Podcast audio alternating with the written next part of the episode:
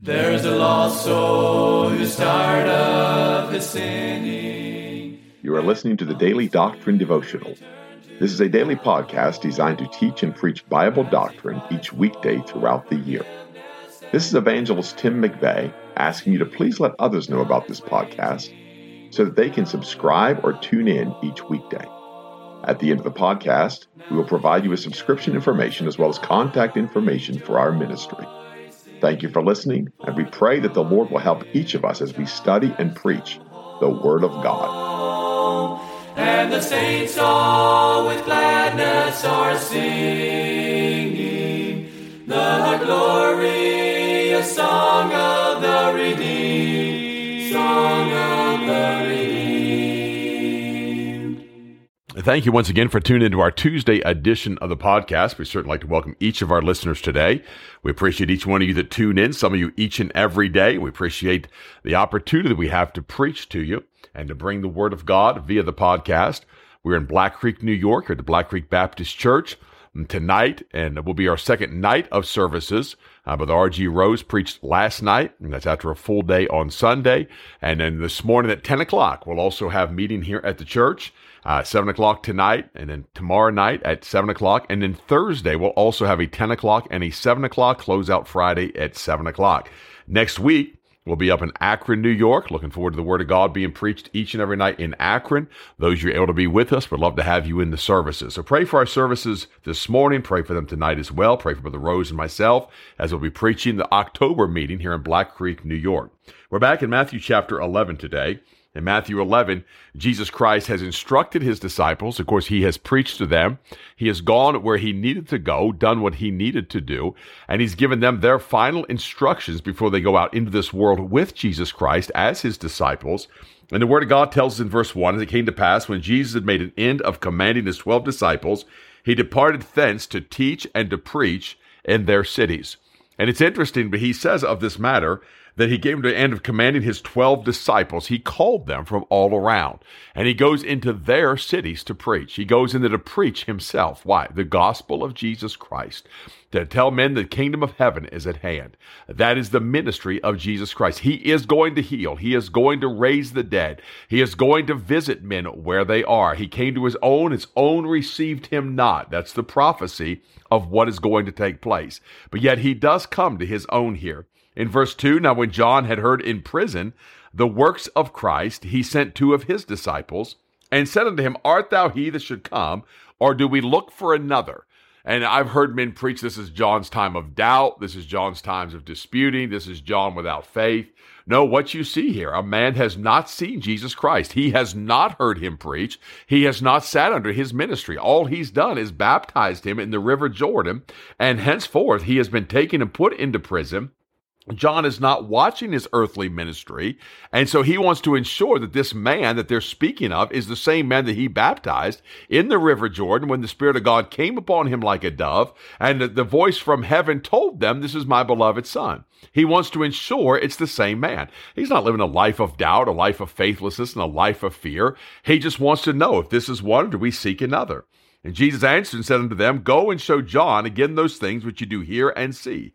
The blind receive their sight, and the lame walk, the lepers are cleansed, and the deaf hear, the dead are raised up, and the poor have the gospel preached to them. There it is. There's the ministry of Christ. This is He. This is not another. This is the Lord Jesus Christ. This cannot be Antichrist. This is certainly not a false Christ because He's doing the miracles that God said He would do. He is a fulfillment of all prophecy. He is a fulfillment of all law. And that's what John is looking for. And so there in prison, he doesn't have eyes to see. He doesn't have ears to hear. They're speaking of this man, and he wants to ensure it's the same man that he has met. He goes on and says, And blessed is he, whosoever shall not be offended in me. A lot of folks offended in Christ. A lot of folks say they love the Lord, but they're offended easily. And that's why Psalm 119, 165 tells us, Great peace have they which love thy law, and nothing shall offend them. In verse 13, of uh, Romans chapter 10, for whosoever shall call upon the name of the Lord shall be saved. How then shall they call on him in whom they have not believed? One of the identifiers of those that believe is in verse 11, for the scripture saith, Whosoever believeth on him shall not be ashamed. Peter said that they believe on him shall not be confounded, but to those of us that believe, he is precious. And so here is the question that's asked John. Jesus responds and tells them what to tell him, and then tells them to tell John, Blessed is he so whosoever shall not be offended in me. And those that are offended by the Son of God, those that are offended by his ministry, those that are offended by the words of God are not his disciples. Verse 7 And as they departed, Jesus began to say unto the multitudes concerning John, What would ye out into the wilderness to see? A reed shaken with the wind? But what would you out to see? A man clothed in soft raiment? Behold, they that wear soft clothing are in kings' houses. But what would you out to see? Then Jesus says, A prophet? Yea, I say unto you, and more than a prophet.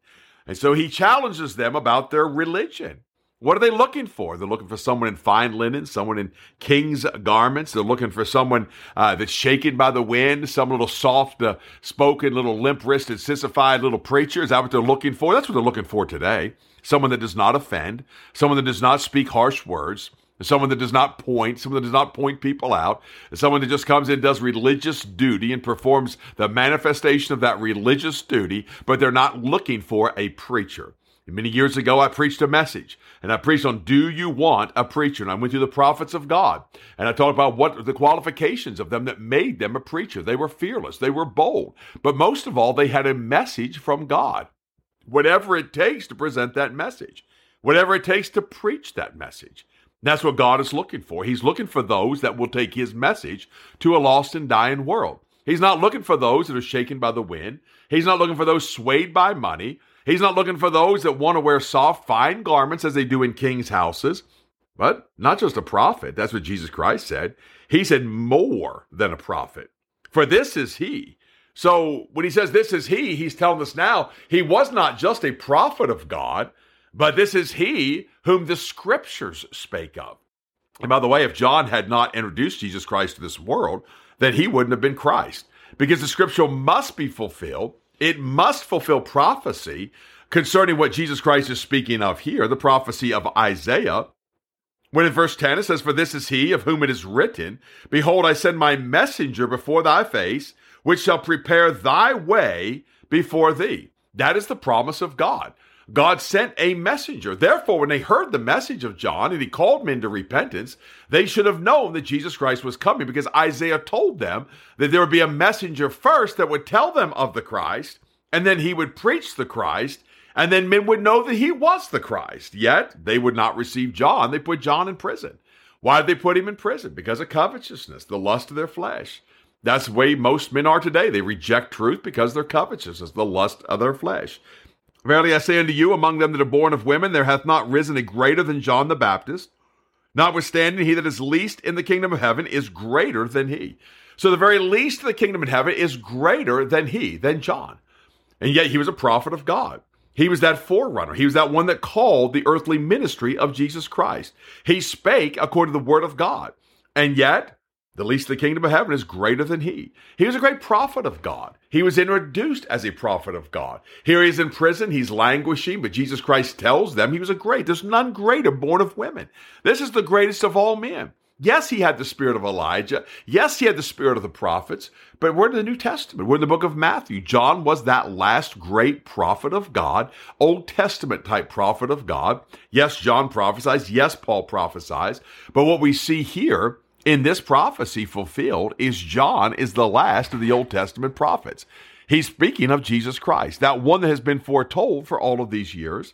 And from the days of John the Baptist until now, the kingdom of heaven suffereth violence, and the violent take it by force. So he said from the days of John the Baptist until now, the kingdom of heaven suffereth violence. Why is it? Because God permits it.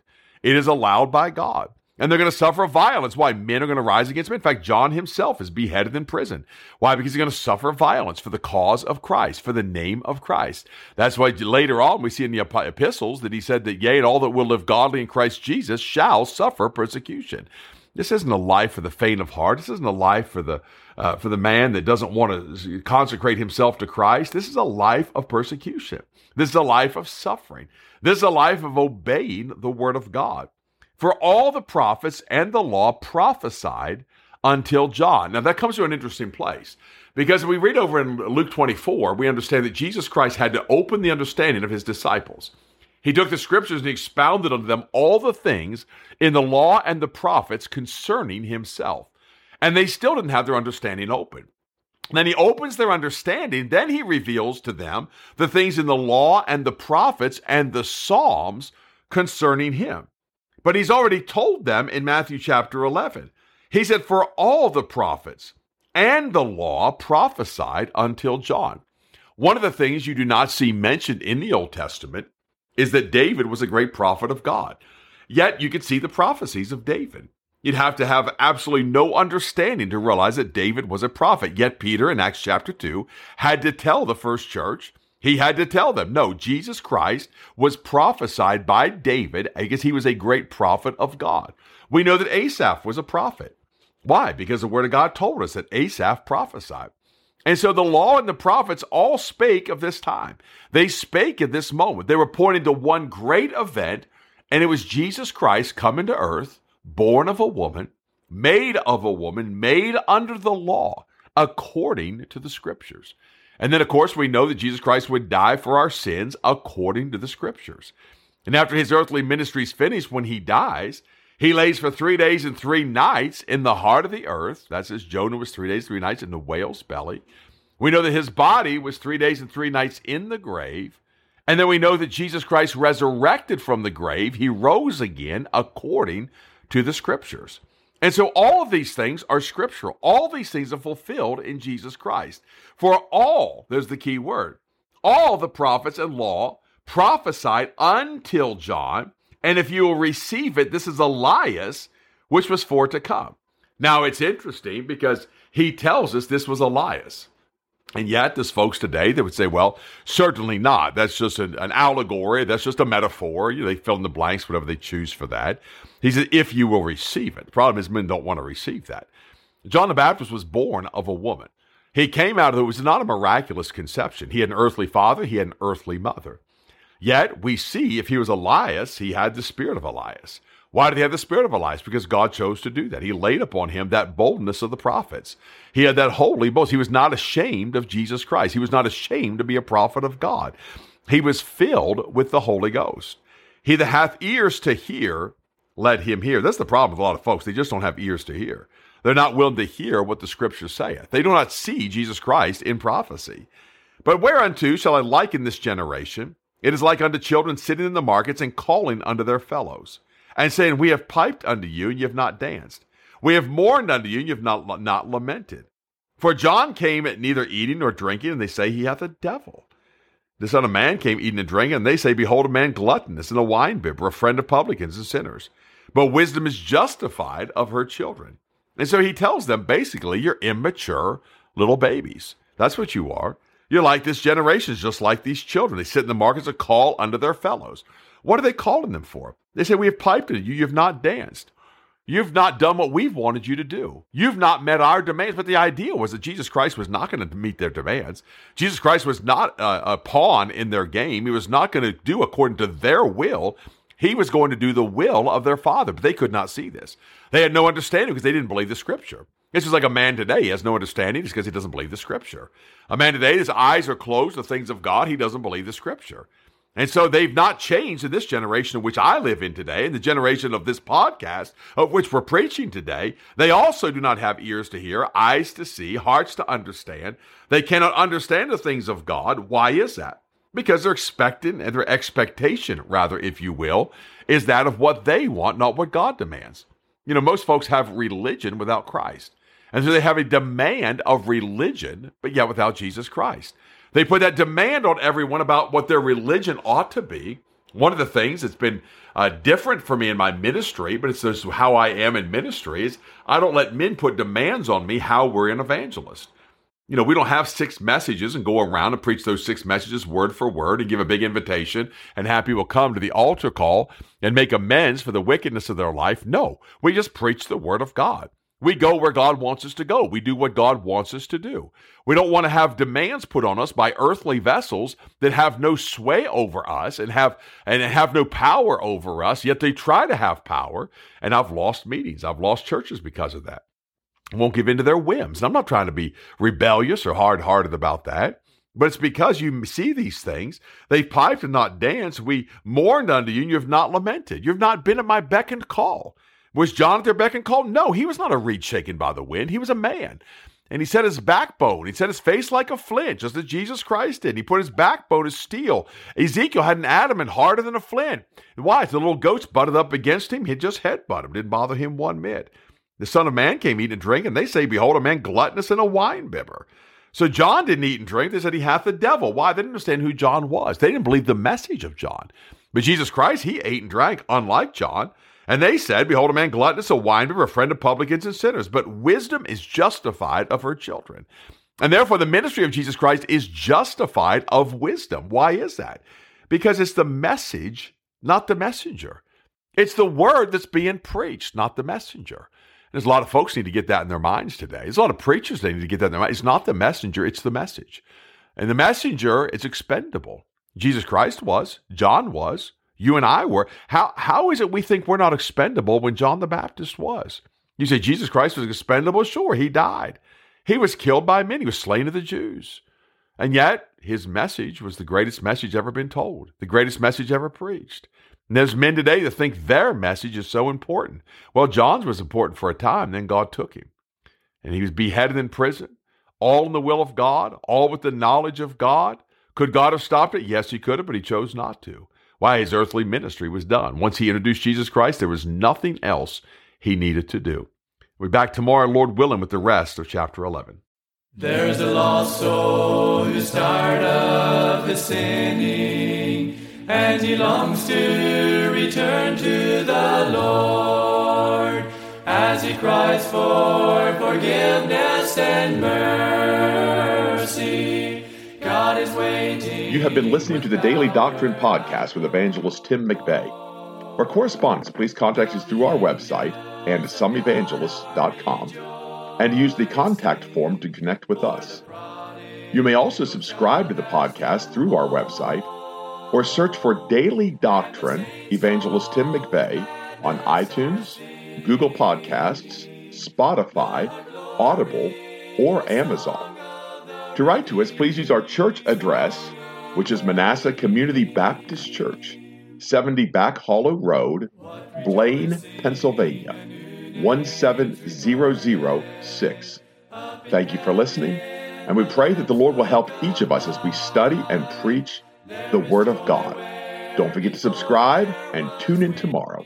And remember to look up, for your redemption draweth nigh.